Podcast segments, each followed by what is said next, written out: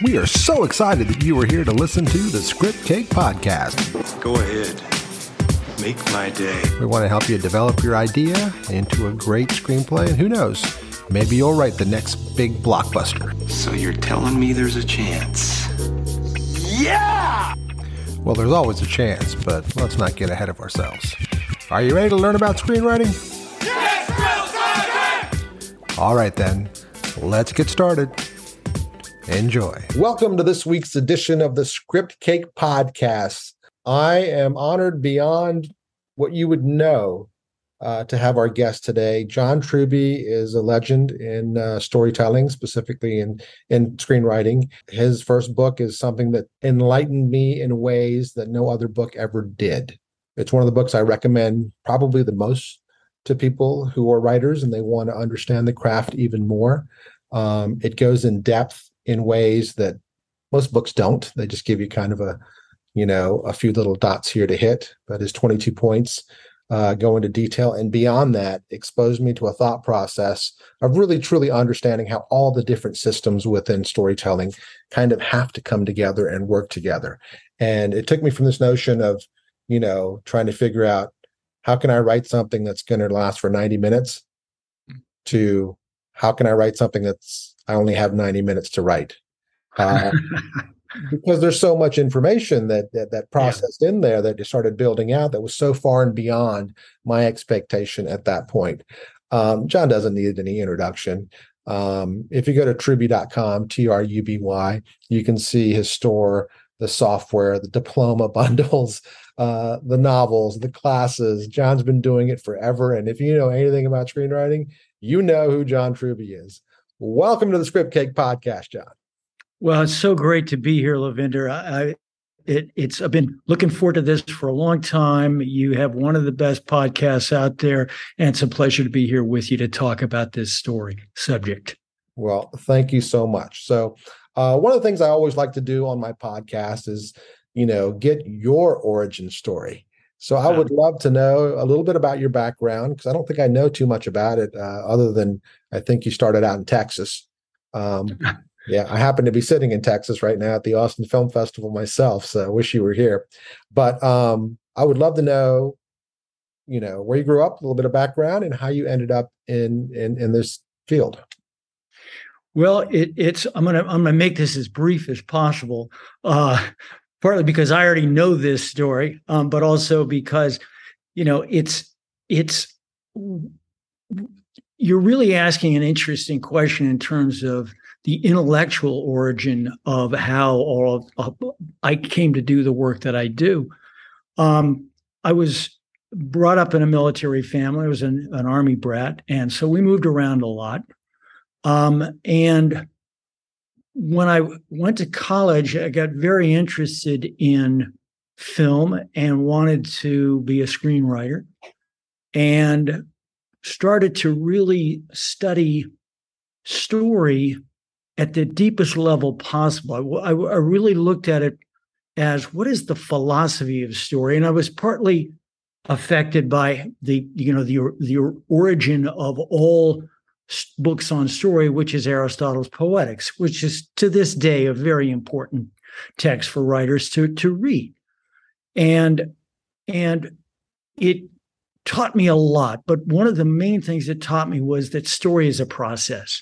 And so I got very interested in seeing what are the processes that go on over the course of a story, because that's what they're trying to show us. And the most important process, of course, is the the movement of the character, the character change.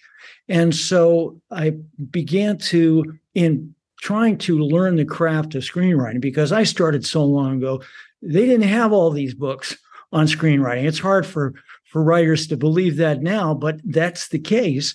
Um, and so I, I had to be self taught. And what I did was try to break down thousands of stories, especially films, and not just not just Hollywood films, but European films, Japanese films, to get at something under the surface, the deepest level under the surface for the way stories work and why they succeed or why they fail. And from that, I developed my own story theory, which I then wanted to, for my own sake, in terms of improving my own craft as a screenwriter, wanted to turn into specific techniques because the great problem that I think writers have when they read these all of these books is you know theory is fine it's f- fascinating but unless it's translated into specific techniques it doesn't mean anything because you can't do anything with it.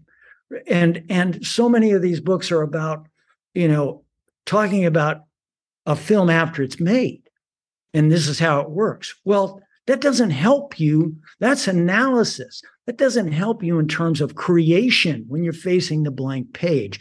So it was very important for me to to turn theory into practice into specific techniques that writers could use to write a great story that was unique to them. And that's really where i started. And i i in the business um came became very early known as somebody who was very strong on story and so i was brought in on multiple scripts and multiple films in order to see if we can improve the story not necessarily fix the dialogue it was more, let's get to the story level, make that work. Because as you know, Hollywood is all about story. And it's got to tell a great story. Otherwise, the actual execution doesn't matter. Right. Absolutely. And so you were working in the studio system at this point? Yes. Yes. Working, uh, started, you know, as, as you know, this is a small town. And when you get a certain reputation, it that reputation gets around fast. Mm-hmm. And so I began doing a lot of consultation work and and to this day do that. Um, and that's that is my that is my expertise. And um, it it's allowed me because I've gone through so many, it, allows me to really be able to get very quickly at what the problem is, but more importantly, what's the solution? This is what this is the hard part. You know, a lot of people can look at a at a script and say, you know, you got a problem here, here, and here. Um, but what they're not very good at is here's what I recommend you do that will fix that.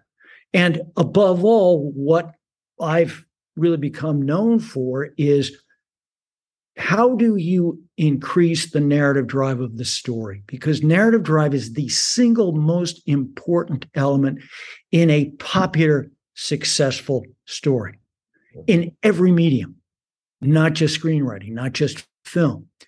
And so the studios are all about, you know, the, the first through 10th criteria that they use for a for a script in any genre is does it have strong narrative drive? Because that carries worldwide. Mm-hmm. and so that's what that's what my story work is most focused on.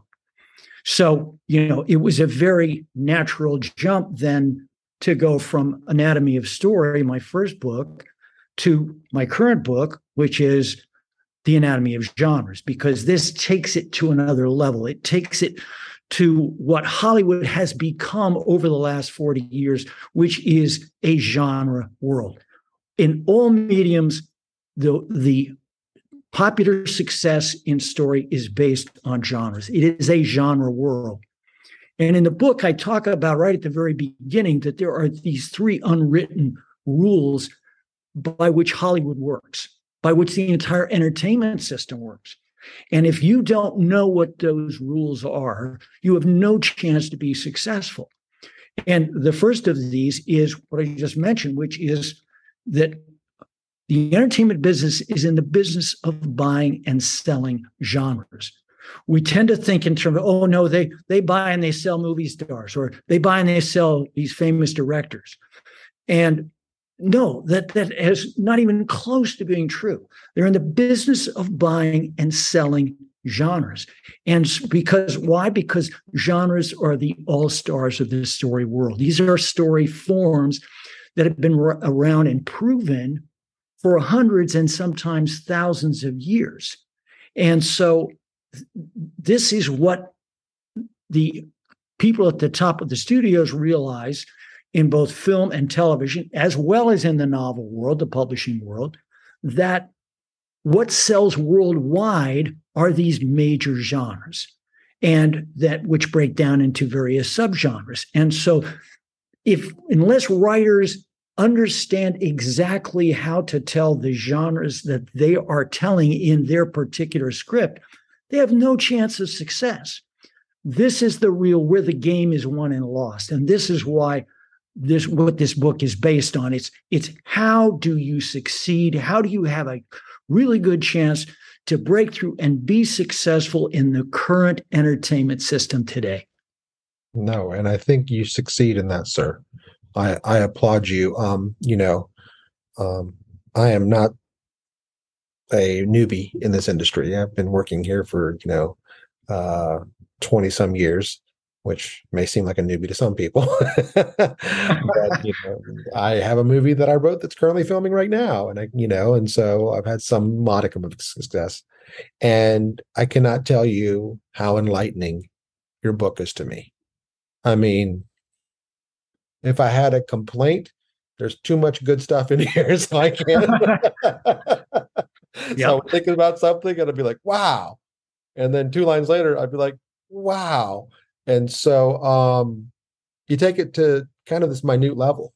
You really break yeah. it down to its, you know, essential elements. That that's absolutely right, and it, and it gets back to what I, I was saying at the very beginning, which has really been my approach to story from the from the first time I started, which was you've got to translate these ideas as big and, and lofty and these huge themes and that sort of thing, which are so important you got to be able to translate them into techniques that can get it on the page and get it on the page in a way that doesn't preach to the audience.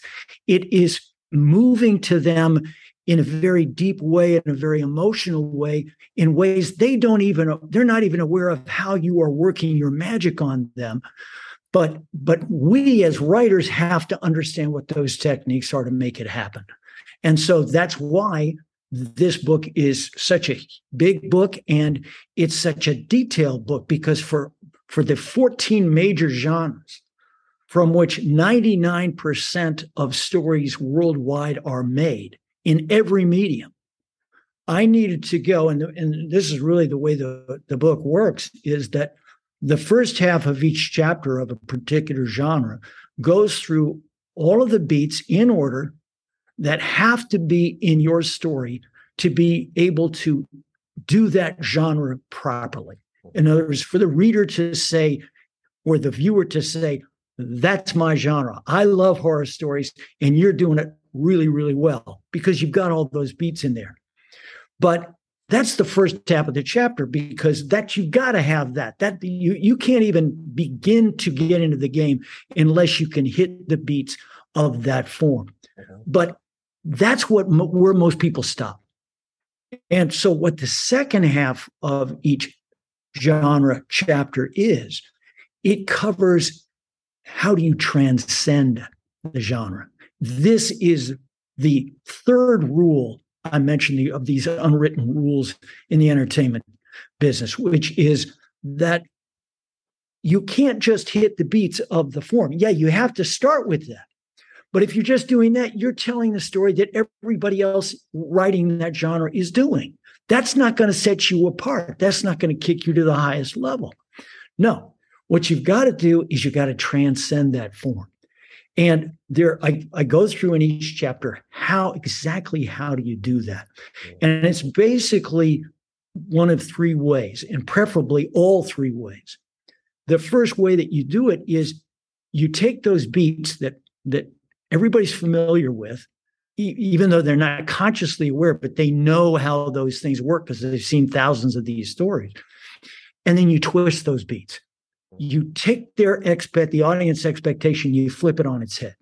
Mm-hmm. Right. That's the first thing you do. And that's really important. Yeah. I think but, uh, you talk about uh, taking their expectations and putting it in a different order.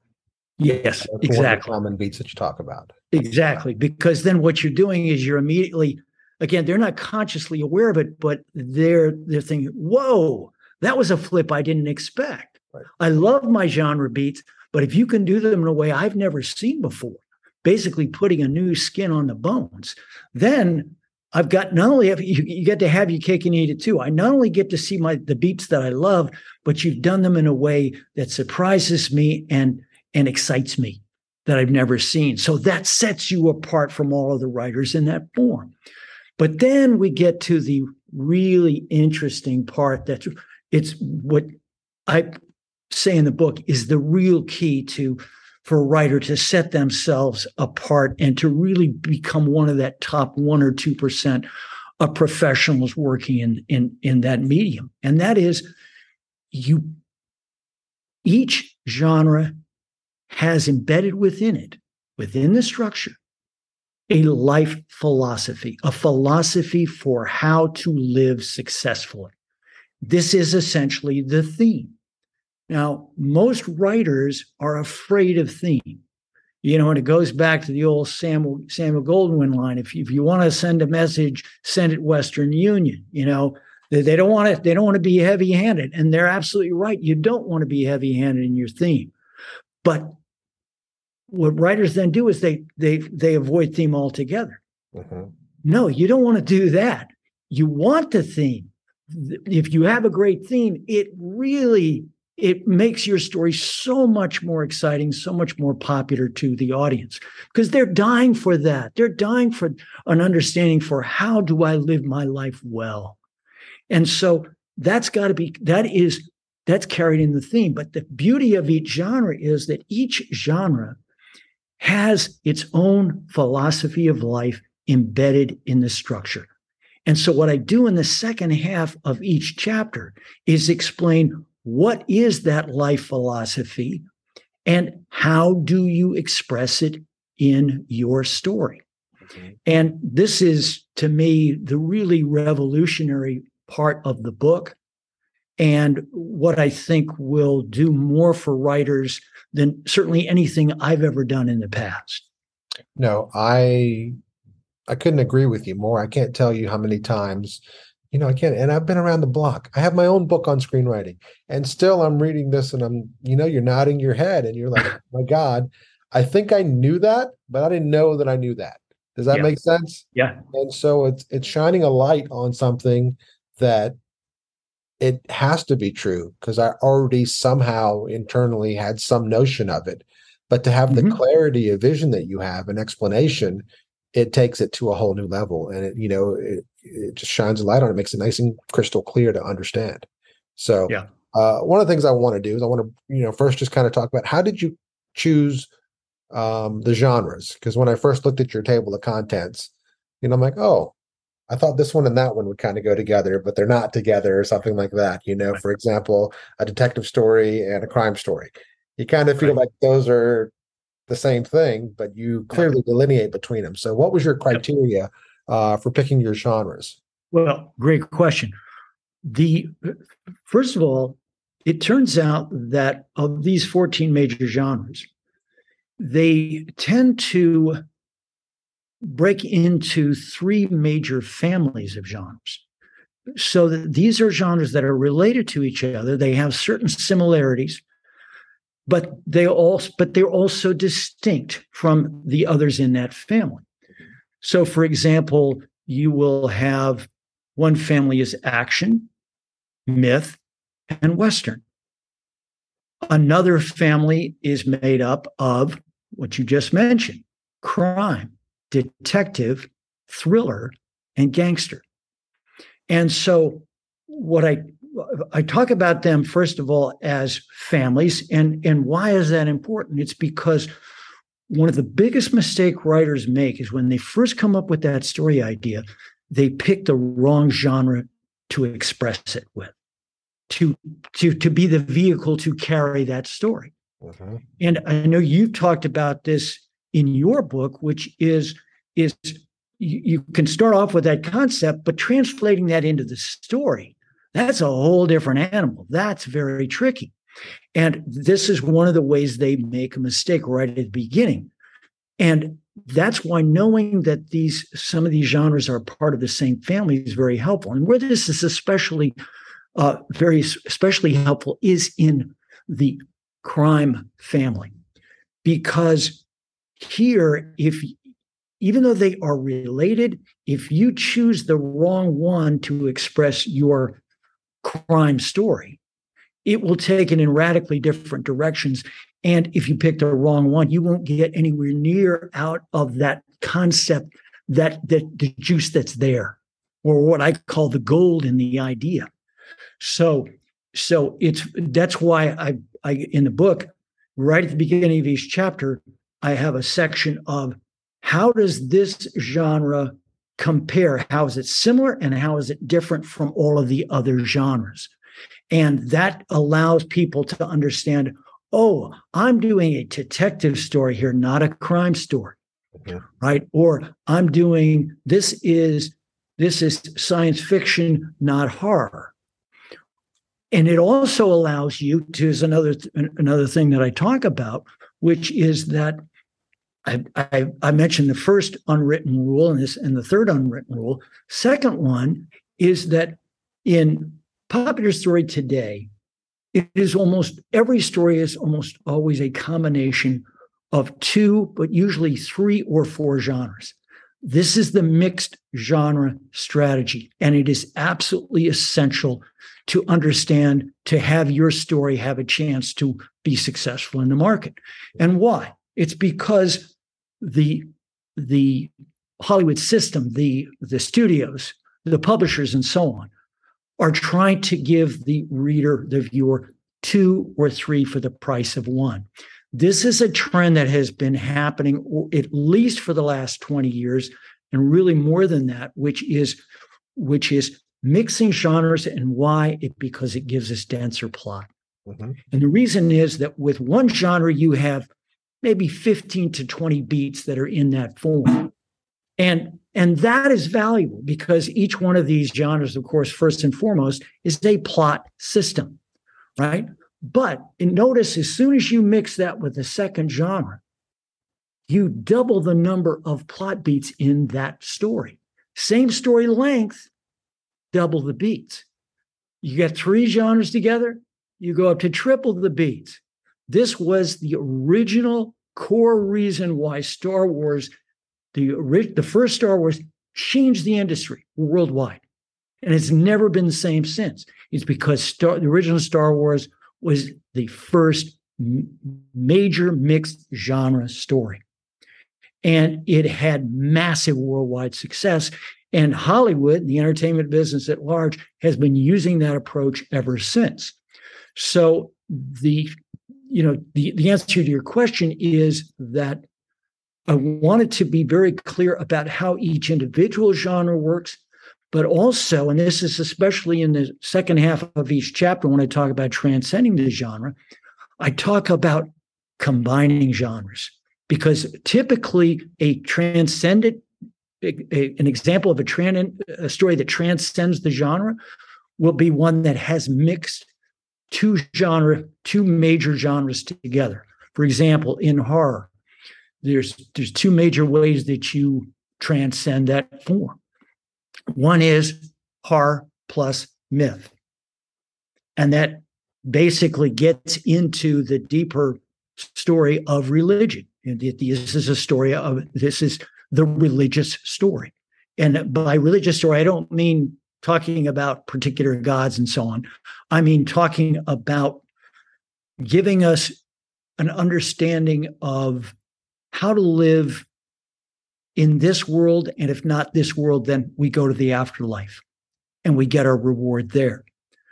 The other way that you transcend horror is you mix horror with science fiction. And that gives us the evolutionary epic that you get with things like, um, what you call it, um, 2001.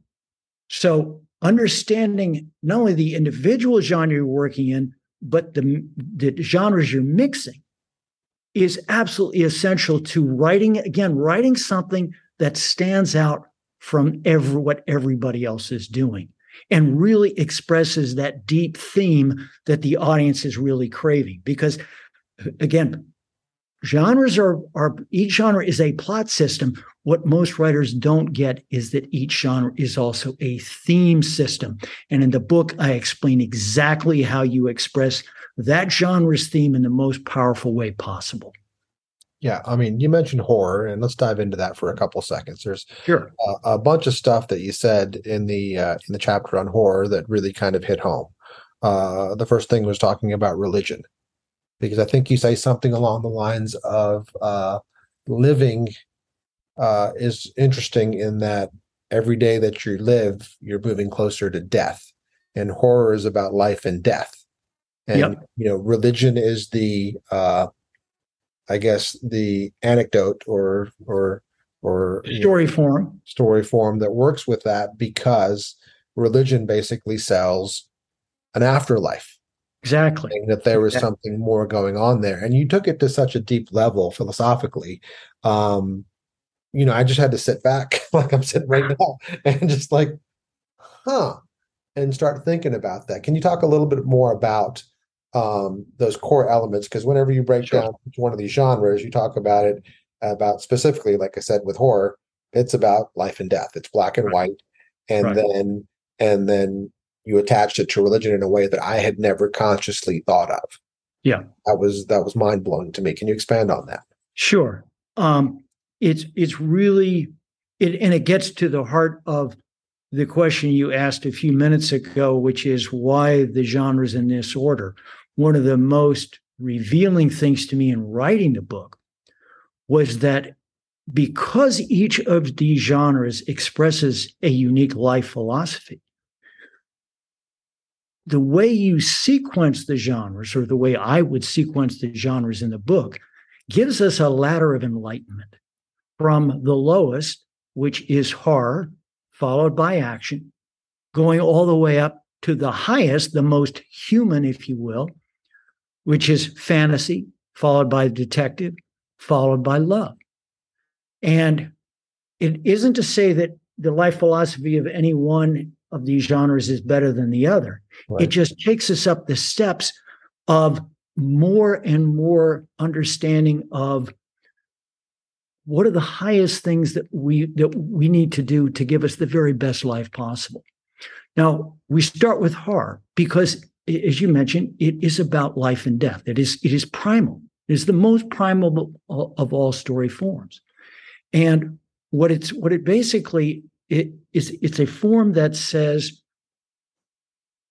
we are all going to die. We cannot accept that. We cannot believe that this magnificent creation, which is the human being, can get to the apex, the full flowering of who we are as individuals, only to have that suddenly stop and be gone forever. The human mind cannot handle that. It cannot, it's never in the history of philosophy, in the history of the world, it's never been able to get its mind, mind around that. So, what does it do? It comes up with a story form, which is religion. And I talk about each one of these genres has a life story form that it deals with.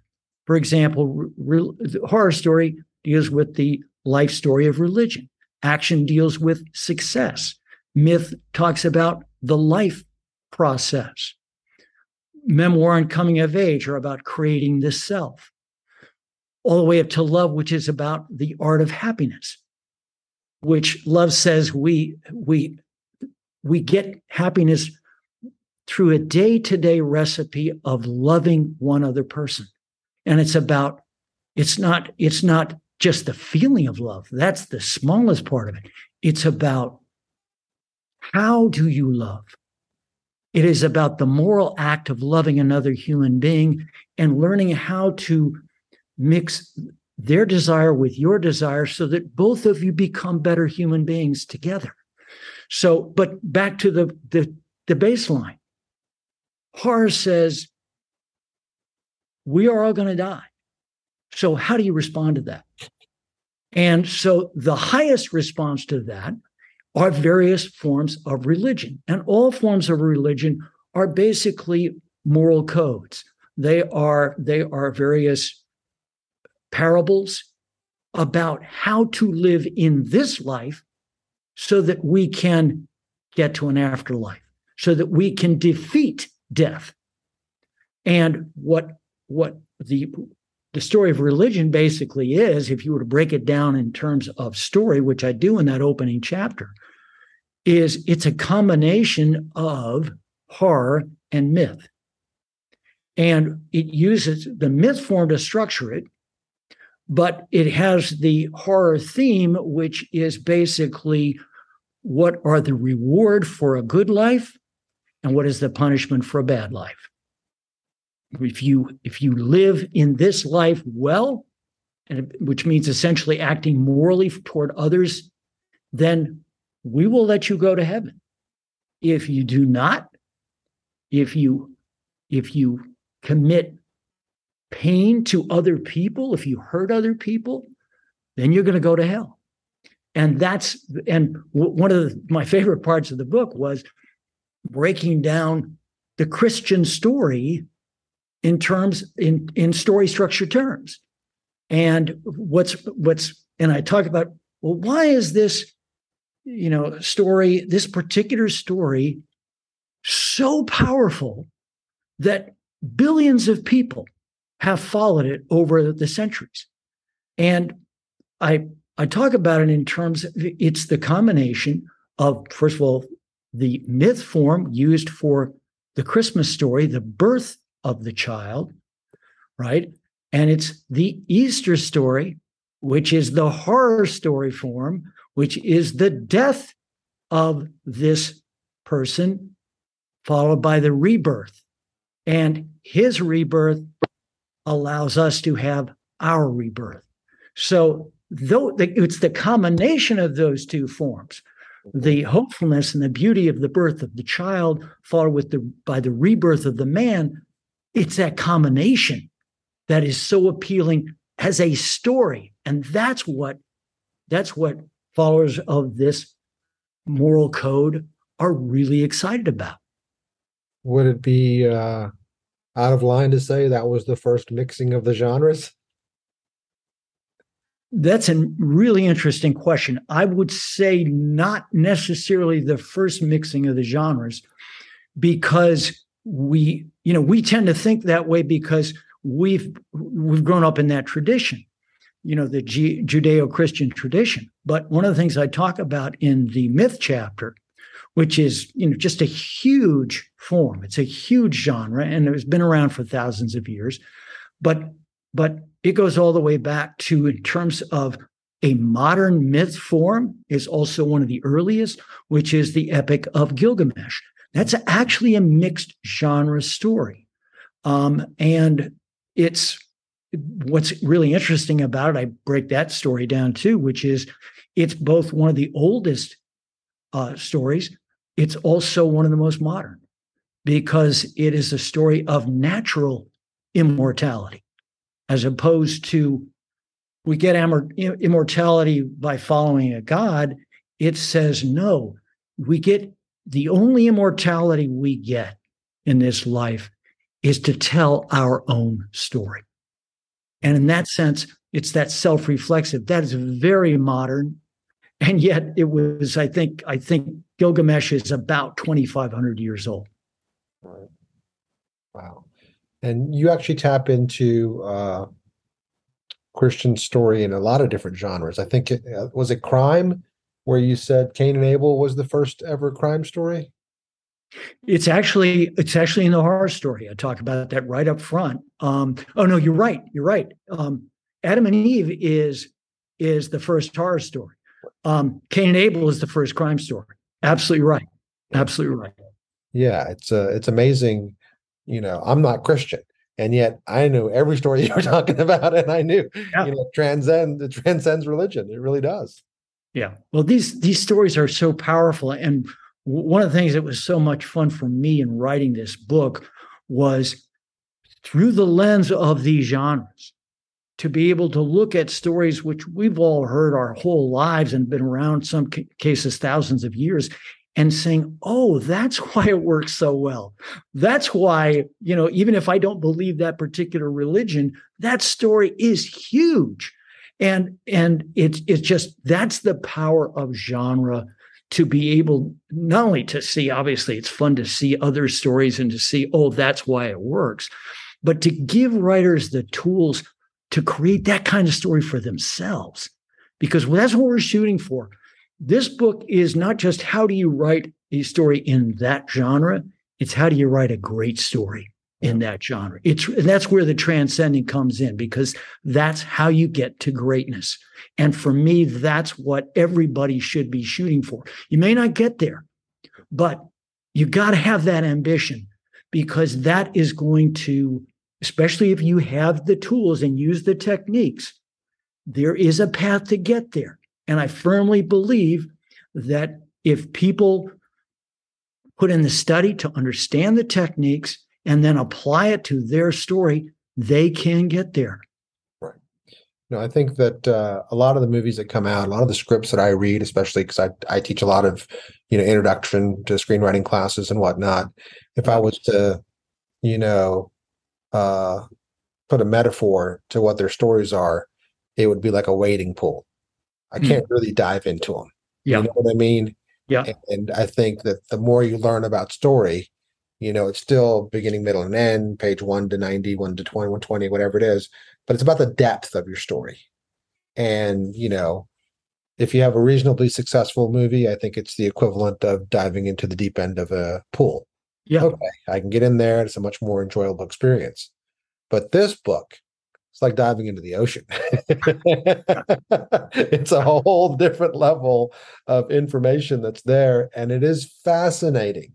So before we get too much further, one yeah. thing I would like to do is let do you mind just going ahead and listing the 14 genres and then talking a little bit about each one? Because I love how you you kind of cut to the core of what the genre is. You know, for example, action is about being successful, not morally right. You know, uh, you know, memoir is not about the past; it's about creating your future, which is such an interesting way to look at it.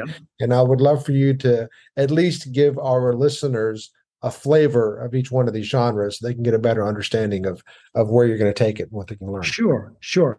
Well look, you know that's a great question. Let me let me just give people an overview in terms of i mentioned a few of these stories and what they're really about what what this the story form that's underneath the story um, but let me just go through all 14 and and in the sequence that we talk about them in the book. Uh, I mentioned horror is is the in its deepest sense is story of religion. Action is about success. Myth is the life process. Memoir and coming of age stories are creating the self. Science fiction is about science about creating science society and culture so it's very big picture crime is about morality and justice Comedy is about manners and morals. In other words, it's morality on the day to day level. Western is about the rise and fall of civilization. Gangster is about the corruption of business and politics. So if the Western is about the creation and the rise of the American dream, the gangster story is about the fall, the corruption of the American dream.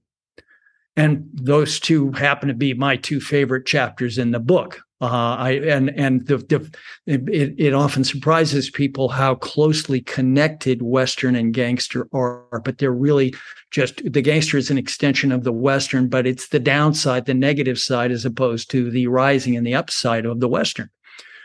And then we get to the the three highest, which is fantasy is the art of living, so it's not fantasy, not just about creating those fantasy worlds out there.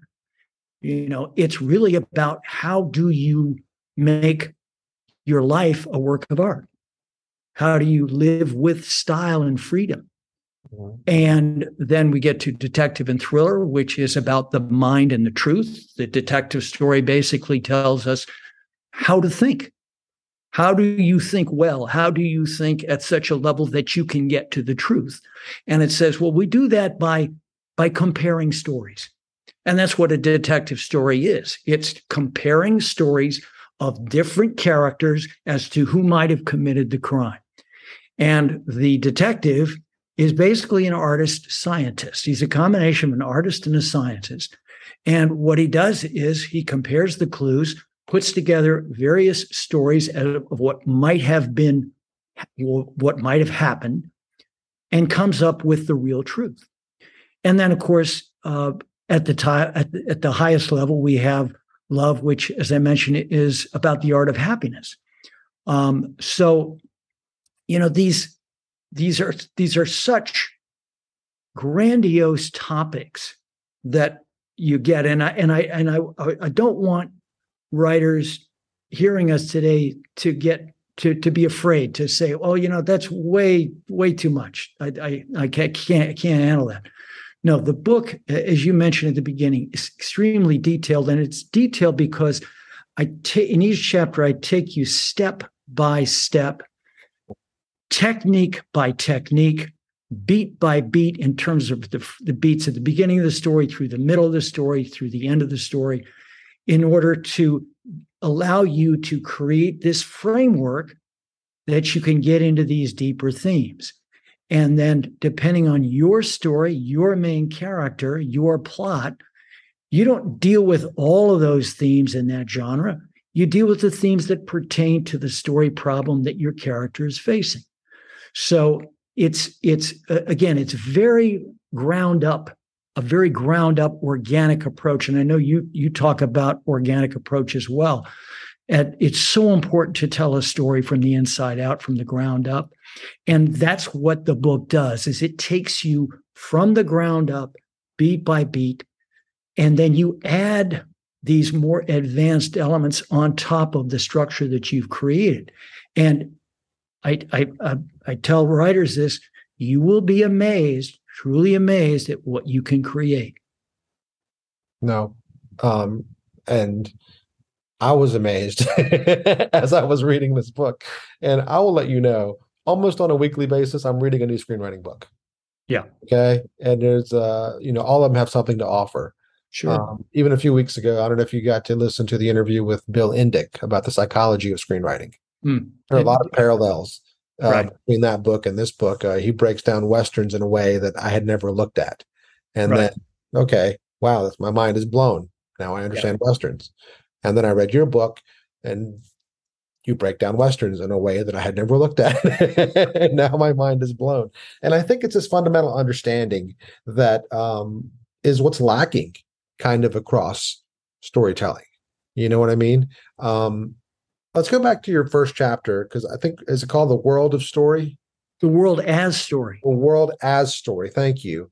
And can you talk about that? Because even some of the, uh, you know, as you're laying the foundation of what this book is going to be, it's kind of amazing how uh, psychological yeah. all these things are and how they impact the audience. Can you expand on that? Uh, let me see. I, you know, one of the things that uh, I had a difficulty with when I was reading your book was I was making notes, and I know I got to page nine and I had two pages of notes. Yeah, like this is not going to work because there's so much data and information in here that's so good that I yeah. want to share. And you know, we only have an hour to go through it. But you know, yeah. you said something when we don't understand how the world truly is, its deep structure. How can we fit into it?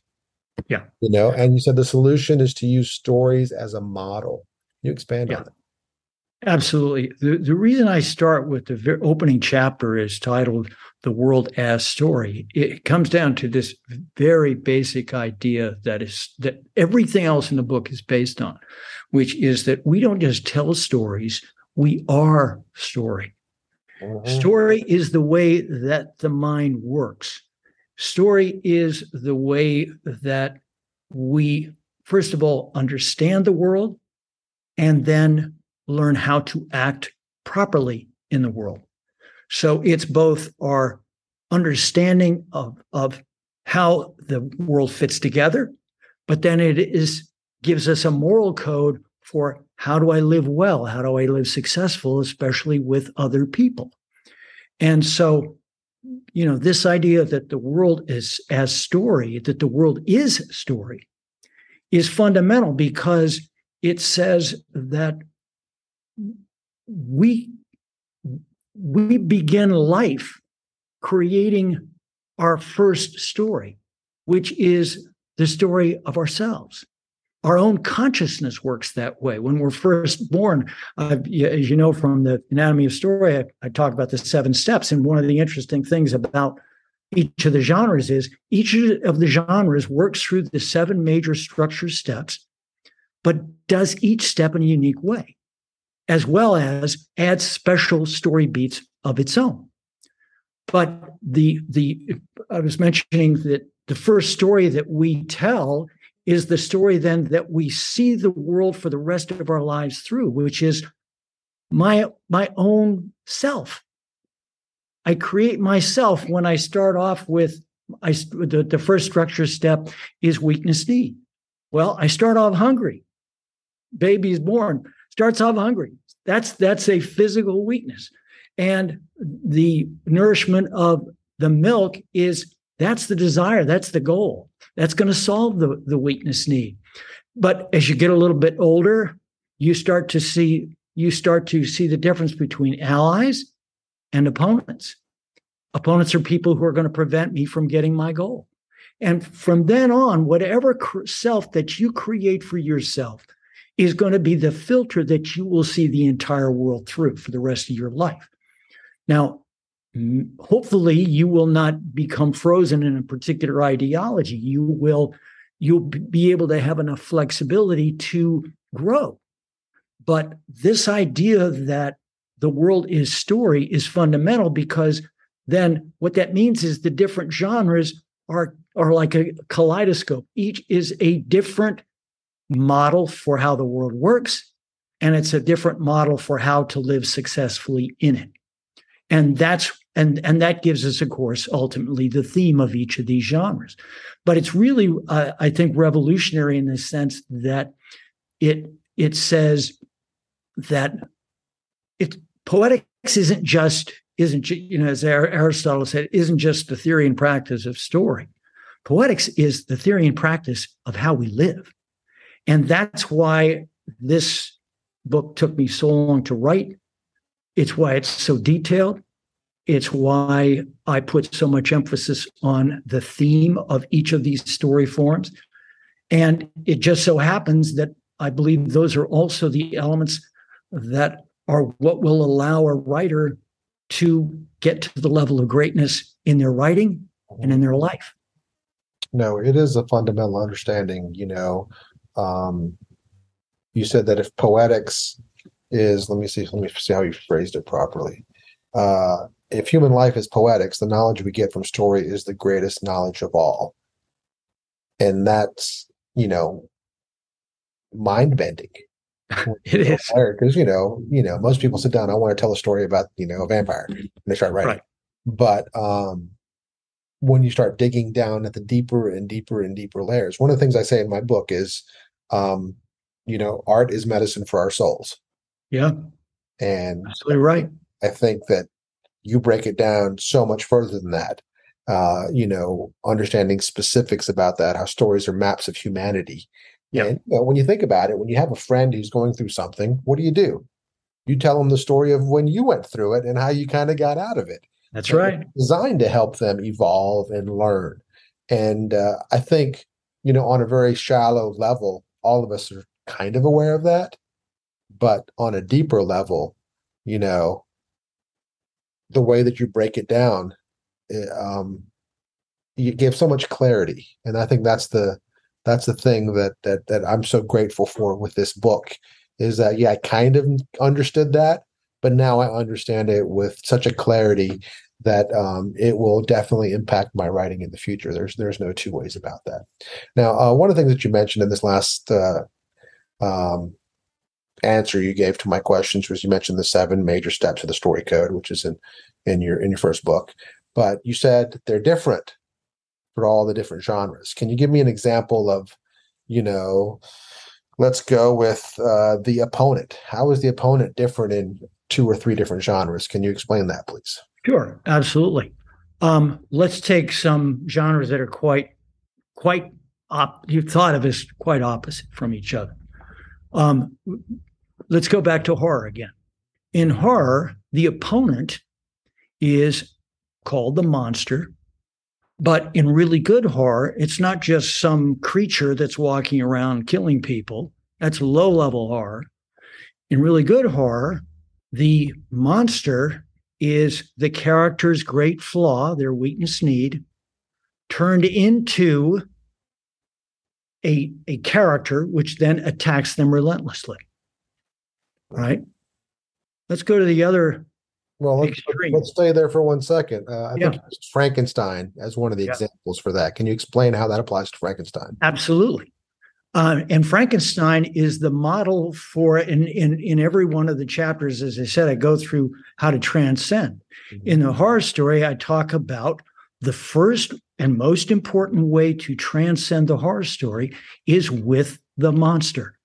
And it works like this. Here's the technique. The the over the course of the story, the hero and the monster flip.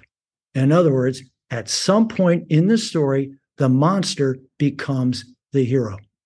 Frankenstein is the first place it was ever done, and all transcendent horror stories after that use that technique. And so, what you get there is now, this is not normally done in story in general, but this is how it works in horror because in horror, we start off fearing the other. The monster is the other, it's the outsider, it's the person who is outside of our community. And so, in a really high level horror story, as opposed to a slasher film, a really high level horror story, this is a character who the audience is going to find out that actually is the most human person in this entire story.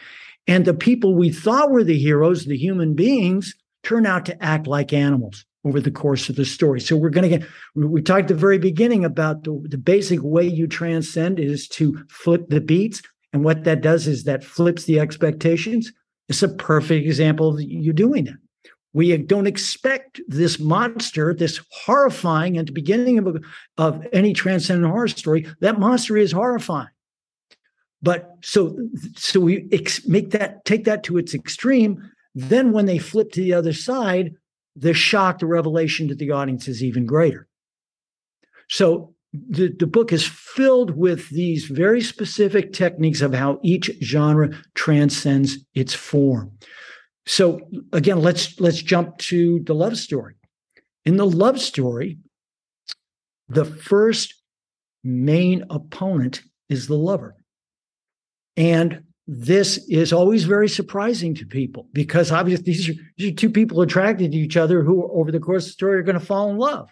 How could that be the opponent? Yeah, my wife and I, like I just told you, celebrated our 21st anniversary. And there are moments where we are the opponent Exactly. one another. Exactly. Not, not often, but yeah, it's definitely there. Yeah. Because it gets to the deeper theme that I mentioned, which is learning the, the, the lesson of the great theme of love story is learning how to love. And that is a moral action. It's how to love and live with another person to form a community of two. Yeah. And so, again, what you do is there, the structural flip is very tricky. And that's why I talk about in the love story chapter, in my opinion, one of the most, if not the most difficult genre to do well. And it's because the the desire, that's structure step number two, the desire, and the opponent, structure step number three, are the same person. Right? I want her. She's also the main opponent. And so the writer trying to track that has no idea where they're going to go during the story. Is there an attraction, repulsion, attraction, repulsion? And it's very hard to keep track of that. But but then what you do there is, and it, it's the only major genre where you have not one but two major characters. And so you give both characters a strong weakness need. It's about love. It's about their, they start off not knowing how to love or being unable to love. And over the course of the story, by working through the conflict that they go through in the courtship process, each learns a self revelation and they each learn from the other. And it's the blend of the best of both that is the author's view of the best way to live through love. Can you give us one of the examples uh, of a love story that works like that? Oh, sure. Um, you look at any of the any of the great love stories, and there have been a lot of them. You know, um, a perfect example is, and, and one of the best, if not the best, romantic comedy, in my opinion, ever, is When Harry Met Sally. Um, both of those characters have, you know, flaws that they start off with. They come into conflict throughout because they think that, you know, certainly Harry thinks that, you know, men and women cannot be friends. So this is this is fundamental to his flaw. She has her own flaw of being afraid of love in certain ways. Um, and and over the course of the story, they come together in marriage. And what that really is is that's a deeper and that that that really means two people who have learned to go from competing with each other for power or control in the relationship to two people who realize we are stronger together than we are separately. Mm-hmm. And so I each one learns I've got to sacrifice some of what I want to help the other person get what they want. And if we each do that, then both of us will be stronger and have greater success both in work and in love. But some of the other some of the other great love stories that I talk about, Silver Linings Playbook, 500 Days of Summer. I go back one to one of the great, uh, still great uh, romantic comedies, The Philadelphia Story. Sideways is another one I break down and talk about a lot. Um, and you know, an interesting thing. Uh, we're talking about love stories that I point out in in how you construct a love story is the master of the love story, the the com- the modern love story is Jane Austen. Almost every major technique that you see in a modern love story, and especially a modern romantic comedy, she came up with. And so, you know, this is why this is why understanding stories and understanding stories that are sometimes decades or centuries old is so valuable for writers now. Not because you want to copy that, but because you want to see the techniques that they're using that you can use to tell your original story. Mm-hmm. Yeah, one of the things that I love about the chapters is in each chapter, you take us back to the first ever version of a story. Like I think uh the one that shocked me the most was sci-fi. Didn't you go back to is it the Tempest that you did in sci-fi? I did. I did. Yeah, I mentioned I was, right at the beginning. I would yeah. never have predicted that the first sci-fi story was Shakespearean. Right. Right. Yeah. Well, Shakespeare was first for a lot of reasons, and and that's that's an example of it. I also mentioned it's in its own in its own unique way. It's the first Western. Mm-hmm. Um, but that's right, but yeah. you said it was both. That's exactly right. Oh, yeah. That's right. And and and that's one of the things. I'm glad you brought that up about the examples because I tried to use examples that were both relatively recent, but also examples that created the form because in order to see what new things you can do in the form, you have to see how the form was first set up, because then you're going to do variations on that. And the, the reason you're going to do variations on that is that the ones that set up the form, it's it's not that that's a hard and fast rule written in stone. It's the the story problem that that genre is solving that doesn't change over time. You know, humanity is humanity, and these are just different forms that humanity, humans trying to solve a life problem take. And the reason these are the 14 most popular genres is because, as I mentioned, they're the all stars of the story world. They've been proven over, in some cases, centuries and thousands of years to be so fundamental, so essential in terms of how they explain human behavior that it works. It just works. And so I, I, I, like to use, I mentioned Frankenstein. Frankenstein started the modern horror story. And if you want to write a great horror story to this day, you had better understand how Frankenstein works and what's really going on there, because it's also one of the most misunderstood stories ever written. No doubt. And uh, another thing I like is how you talk about this is the greatest version of this genre ever made. The right. one that stuck out to me was Last Samurai. Now right. I know it's an action movie. You mean you, you mean you're you mean Seven Samurai? I'm sorry, Seven Samurai. My sorry, yes. apologize. Yes. Absolutely, Seven Samurai. I know it's an action movie. I know it was the greatest action movie of all time. Can you tell me why that is? Absolutely. First of all, because I believe it came out in 1954. And this is an, uh, an absolute fact. It's not just my opinion. I'm saying it's the greatest ever. It every writer and director of action films since Seven Samurai has stolen heavily from that film.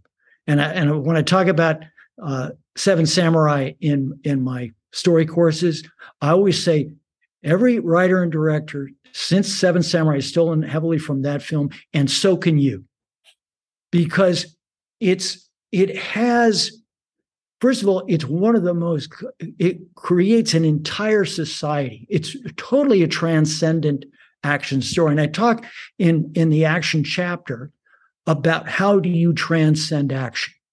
And the main way that you do it is you write an epic action which is typically some form of war story. And the other way the other two subforms that you see where you're transcending the form is in the heist story, which is action as game, and the sports story. And these are taking the principles of action to the abstract level. But in the case of Seven Samurai, you're getting one of the greatest, what I call the greatest action epic since the Iliad.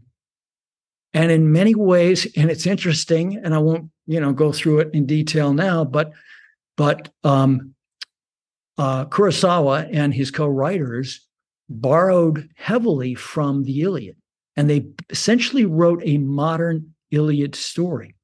But if you look at how it's put together, he creates an entire society that is unique for two major reasons. First of all, it tracks a society as it's about to undergo a fundamental change because it is about the death of the samurai class. These samurai are on their last legs and they know they're almost obsolete. And that makes their their their action to defend the village even more noble because they're getting nothing out of this. They're getting they're getting food basically. And and the cost of it is that most of them are going to die. Right? So it shows a society undergoing fundamental change, it also shows a society with class differences. And action stories never do that. They don't care about class differences. It's all about how do you become successful? How do you win? Right? Well, no, this is way beyond that.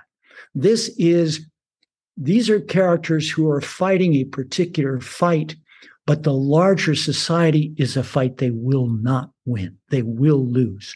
And you see this in also the transcendent westerns are also about they're they're known as the anti-western unforgiven is an example but these are stories about the next generation of the west. When the west the classic west had passed they typically take place around 1900 and essentially the cowboy is obsolete.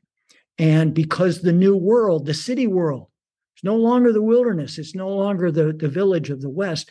The city world is coming on. And in things like Butch Cassidy and and uh, and the Wild Bunch and so on, they don't understand it. And the only thing they can do is try to survive. But that larger world is so much beyond them, what their experience is, that they can't do it. So it's always a very negative story. But but Seven Samurai is just, uh, I, I, point out that it's not only the, the, the greatest action film ever, and I don't think anybody would would disagree with that. For me personally, it's the greatest film ever made, and it is I consider it the ultimate the ultimate film school in terms of for screenwriters. You can learn a massive amount of great storytelling just by looking at that film again and again and understanding the structural elements by how this story works, funneling down to that final action battle scene, which is the greatest action scene in the history of film. Wow. Yeah. That's what I said. That's what I said the first time I ever saw it. And every time afterwards that I've seen it. I I think I saw it in film school maybe 20, 30 years ago. I feel like I need to go back and watch it again. And I definitely will. I, I tell writers, Lavender, I tell writers, see it as many times as you can. You will you will learn so much every time because the the texture, the overall structure, everything about it is so brilliantly written. Yeah. There are at least a half a dozen movies that I revisit fairly often, you know, yeah. it always blows my mind where I notice something. Um, mm-hmm. you know, I know a lot of people think Citizen Kane is the greatest movie ever made. And, you know, I love that movie for a number of reasons, but you know, a couple years ago I watched it, you know, uh, just to watch it again and, you know, kick off my creativity.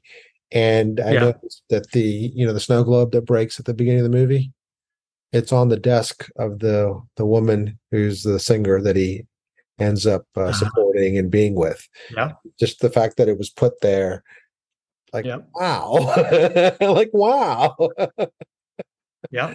And so little. That's the beauty. That's the beauty of great storytelling and especially great films is is when when you see it the second time.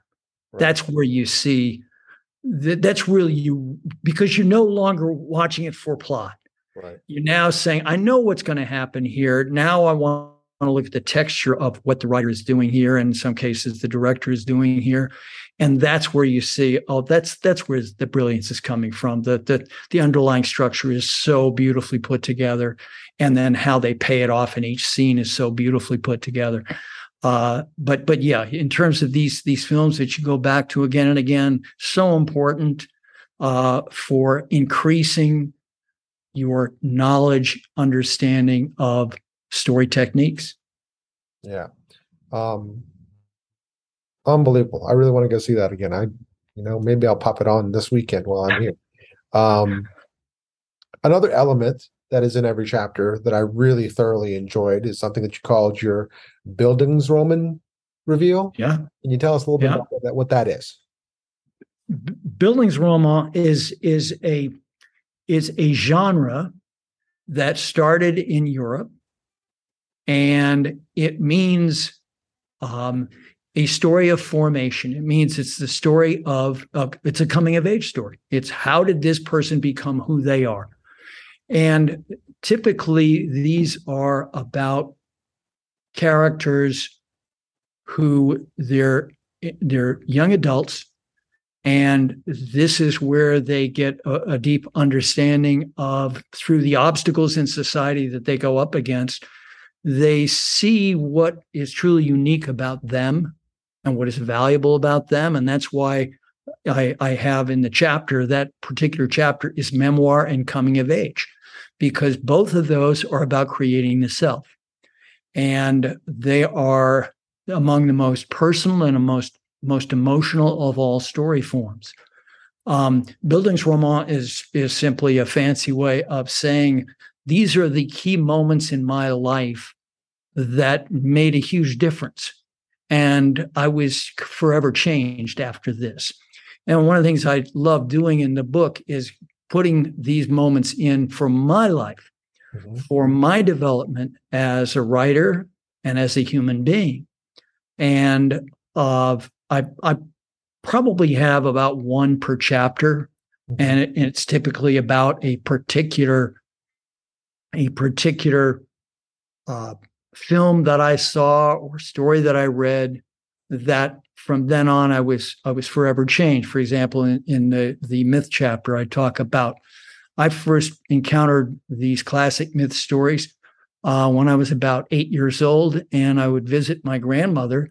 And she would read these stories, these these classic myth stories, Edith Hamilton's classic myth book, and it just it just blew my mind, you know, because of course these classic Greek and Roman myths are some of the greatest stories ever told. Mm-hmm. So that really changed my sense of story and um, and the value of story for my life.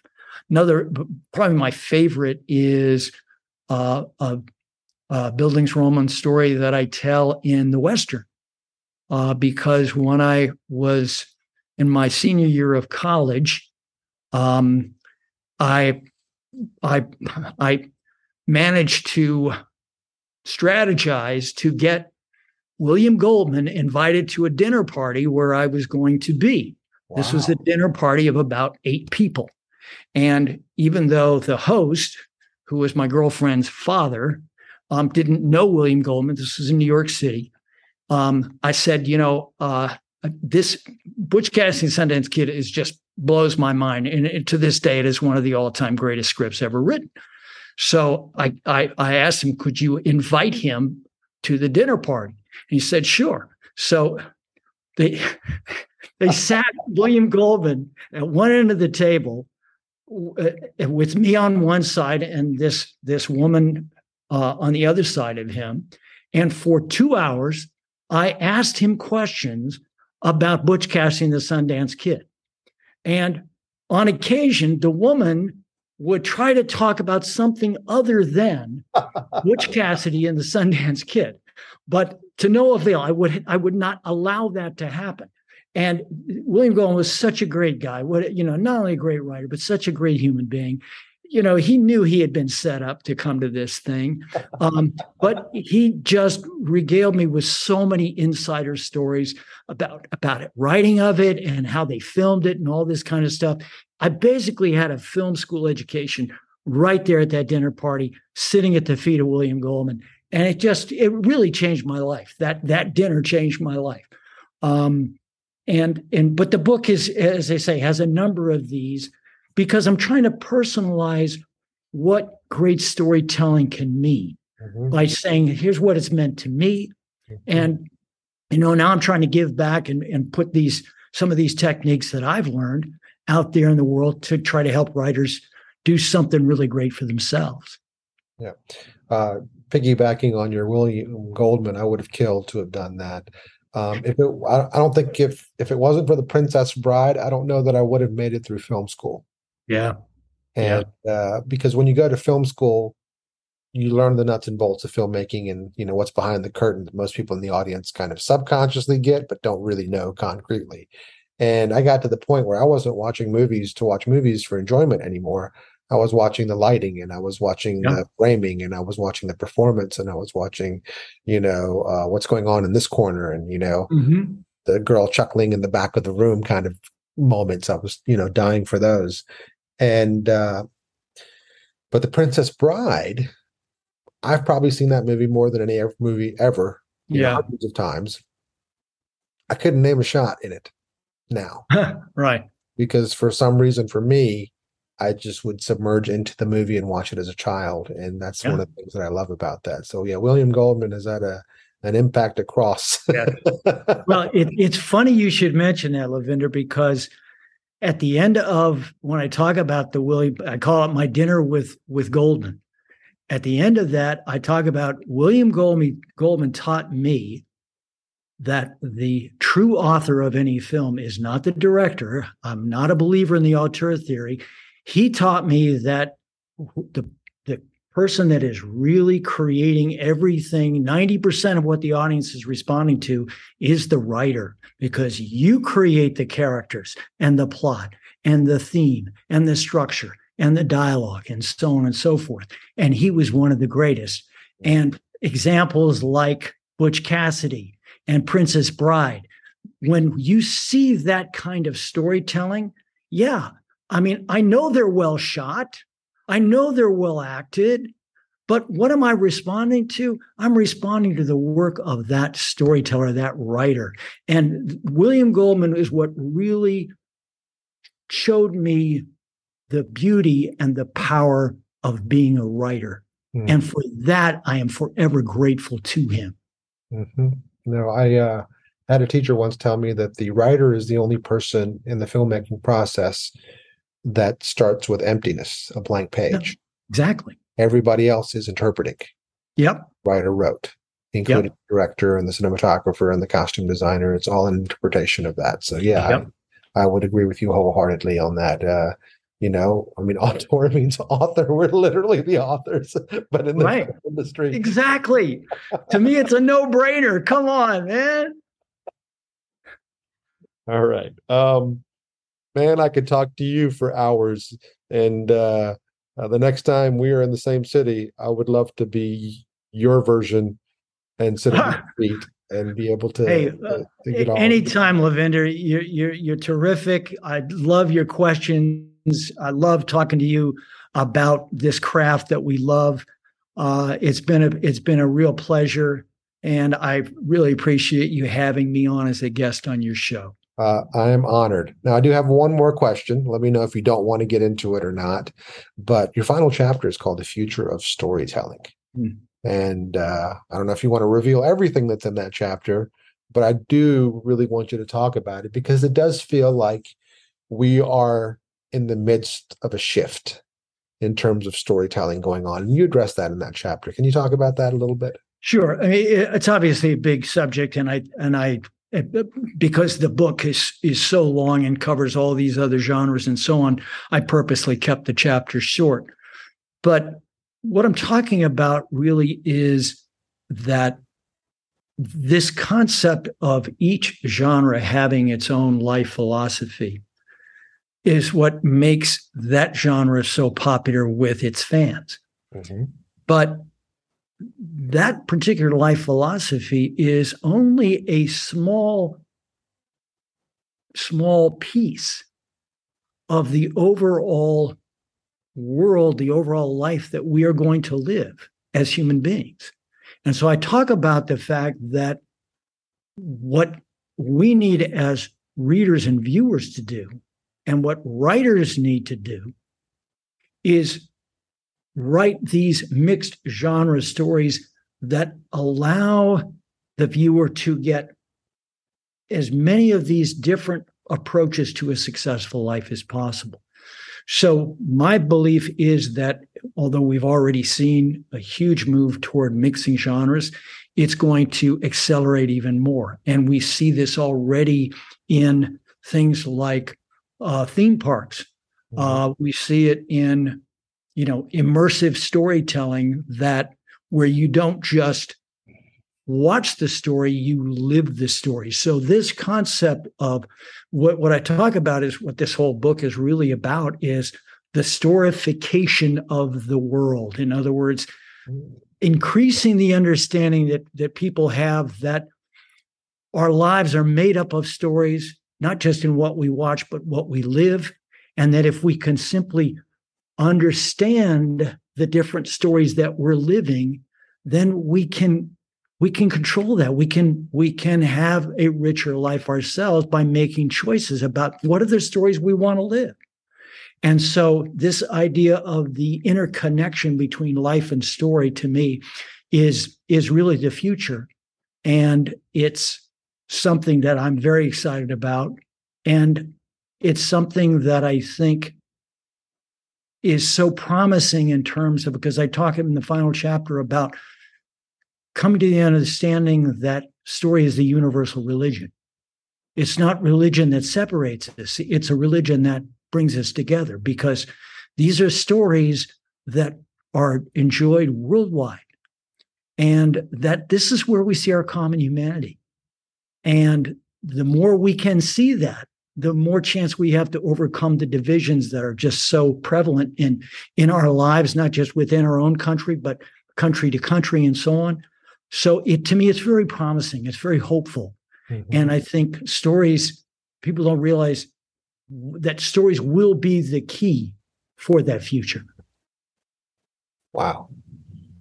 Another wow. Yeah, another wow. Uh, this book is full of wows, and uh, um, and just like the book, this interview has been enlightening. Um, thank you for taking the time. Um, I'm so excited. Uh, can you tell me a little bit about where does the book come out? When can people get it? Where can they get it? Sure, they can order it right now. Uh, go to Anatomy of Genres. That's all one word, anatomyofgenres.com. And it has a place where you can buy the book from your favorite bookstore, whatever that may be. Um, there's a bunch of them listed there. Um, the book actually comes out on November 29th. Uh, but if you pre order, that means you'll get it right away. And, um, you know, I'm just super excited about it. And um, I think it's going to make a huge difference in the story world. And I um, couldn't be prouder of this book. And I hope other people, everybody reading it, will love it as much as I loved writing it. Um, I don't think that there's any doubt that they will. I feel honored to have been one of the people that you chose to get an advance copy and read it. Um, and as someone, you know, I'm I'm pretty deep into the screenwriting thing. You know what I mean? you are. Yes, you are. As someone who's that deep to have learned so much, that is a testament to the work that you have done, sir. It, it's fantastic. It's a book that needs to be on everyone's shelves, and get yourself a copy you'll be happy that you did. So thank you, John, once again for coming on the Script Cake podcast. And uh, I look forward to having more interviews with you in the future. Anytime, Lavender, I'll be happy to talk. It's been a pleasure. It's been a joy. All righty. We'll talk to you soon. And until next time. Thank you for listening to the Script Cake podcast. If you have any questions on screenwriting, please feel free to reach out to us at info at scriptcake.com. Also, please like our social media pages. We're on Facebook, Instagram, and Twitter. And uh, check out our website, scriptcake.com. Until next time.